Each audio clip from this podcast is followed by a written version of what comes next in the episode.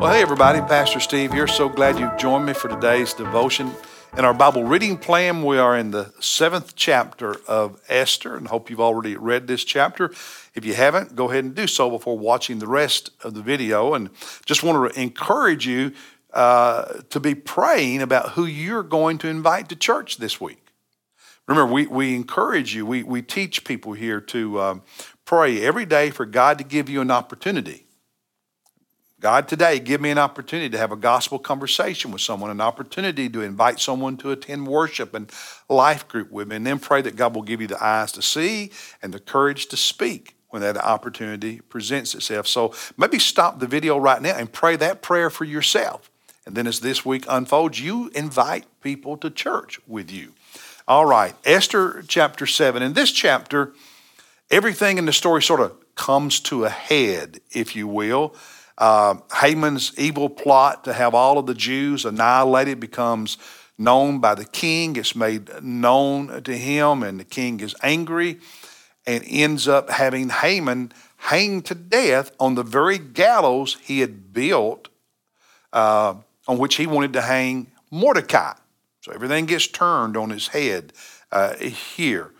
And uh, one of the lessons for us just from this story in chapter 7 is that evil schemes and and uh, a lack of integrity or or designing things from a self-interest standpoint more than a God's will standpoint often comes back to bite you. Because as we said yesterday, God always sees it. God always knows. And God has a way of turning things.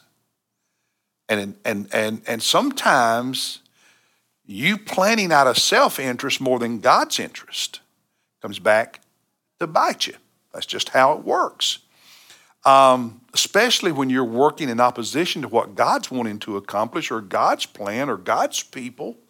Um, so that's the big picture in this chapter. But a, a, a more pointed thing I want us to think about.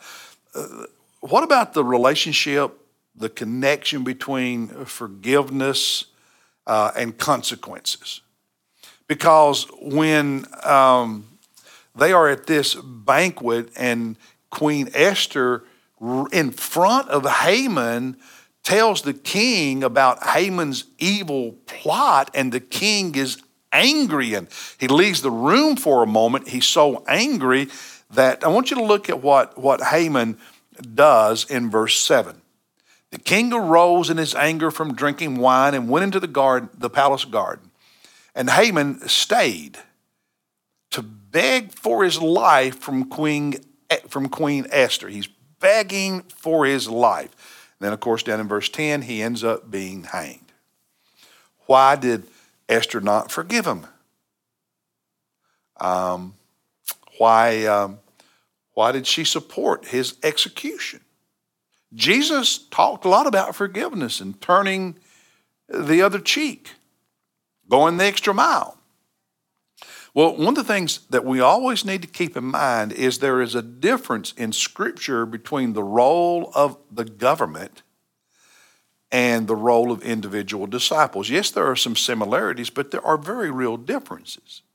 God established government authorities, institutions to protect the vulnerable and the weak and the powerless and to punish to punish the wicked those who do wrong. Government has a role to play. Individuals as disciples we are not to take vengeance but the government is. That is its duty assigned to it by the lord himself. And so when governments don't protect the weak and don't punish the criminal the government is failing its God given assignment. So always keep that in mind. And the king is the government. Esther is the queen. That is the government. And Haman was manipulating the king, i.e., the government, for evil purposes, for terribly evil purposes, the annihilation of all the Jews.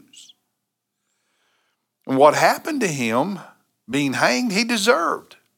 It's the government in the form of the king and the queen executing justice. He deserved the punishment he received. And another thought forgiveness does not always mean there are no consequences. When someone does wrong, there can be forgiveness. But that doesn't mean consequences are, well, there won't be any consequences. You said, I'm sorry, so no, no, no. Forgiveness does not necessarily always mean the absence of consequences. Someone can be forgiven and still need to serve time in prison, pay a fine. And in cases like Haman, uh, suffer, suffer uh, capital punishment. So someone, someone can be forgiven individually and still need to lose a job or lose a position or lose their status or their influence. Forgiveness does not mean you are just automatically restored to a certain position. Uh, sometimes we, we misunderstand forgiveness. It's, uh, it's also that to some extent trust is granted, but the truth is more so, trust is earned, not granted, and tends to be earned over time. It can also be lost over time. Haman had no one to blame for what happened to him except himself. The way his life ended was the consequence of how he lived and the decisions he made. The evil intent, the emotional, self interest, hurt feelings of his heart led to how he acted, and he brought the consequences on himself. We often do the same thing.